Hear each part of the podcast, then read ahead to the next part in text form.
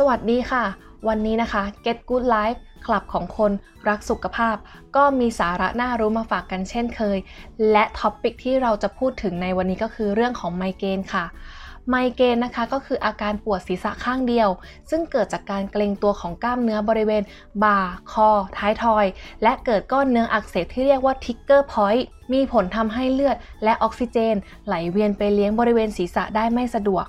แล้วเราจะรู้ได้อย่างไรล่ะคะว่าเราเป็นไมเกรน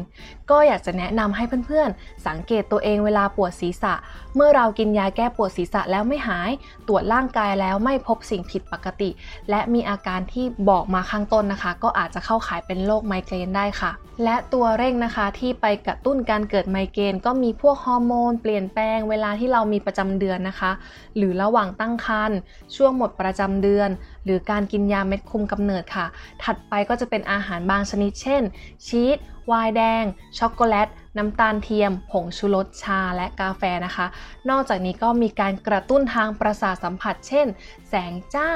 เสียงดัง กลิ่นบุหรี่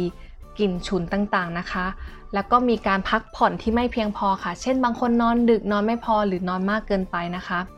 นอกจากนี้ก็ยังจะมีเรื่องของสิ่งแวดล้อม เช่น อากาศร้อน ฝุ่นควันค่ะ วิธีดูแลตัวเองเมื่อเราเป็นไมเกรนนะคะ ก็คือนอนหลับพักผ่อนให้เพียงพอ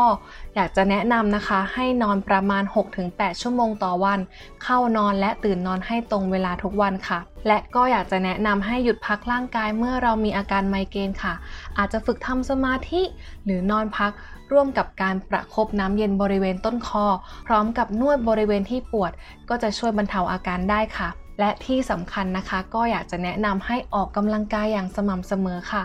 เพราะว่าการออกกำลังกายติดต่อกันไม่น้อยกว่า 30 นาที จะช่วยให้ร่างกายแข็งแรง ลดความเครียด ซึ่งอาจจะช่วยลดความถี่ของการปวดไมเกรนได้ค่ะ และข้อสุดท้ายนะคะ ก็อยากจะแนะนำให้จดบันทึกอาการปวดที่เป็น เช่น วัน เวลา ระยะเวลา ลักษณะอาการปวดอาหารที่รับประทาน รวมถึงความผิดปกติต่างๆนะคะ ที่ทำให้เกิดไมเกรนค่ะ และเรานะคะก็ควรจะรีบไปพบแพทย์เมื่อมีอาการปวดศีรษะ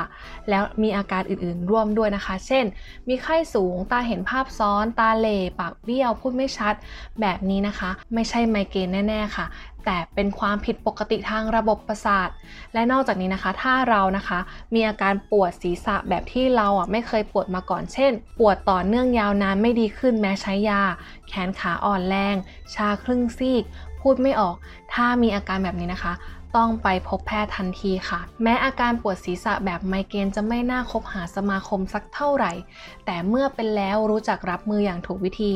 ไมเกรนก็ไม่ใช่อุปสรรคต่อการดำเนินชีวิตอีกต่อไปค่ะ วันนี้นะคะก็ขอขอบคุณบริษัทดีคอเจนจำกัดมาก ๆ เลยนะคะ ที่สนับสนุนบทความดีๆ แบบนี้ และถ้าใครนะคะมีคำถามเกี่ยวกับวัด อาการไอ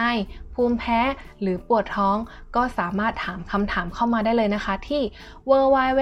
getgoodlife.com ค่ะ สำหรับวันนี้นะคะก็ขอขอบคุณมาก ๆ เลย ที่ติดตามฟังเรามาจนจบ ไว้พบกันใหม่โอกาสหน้า สวัสดีค่ะ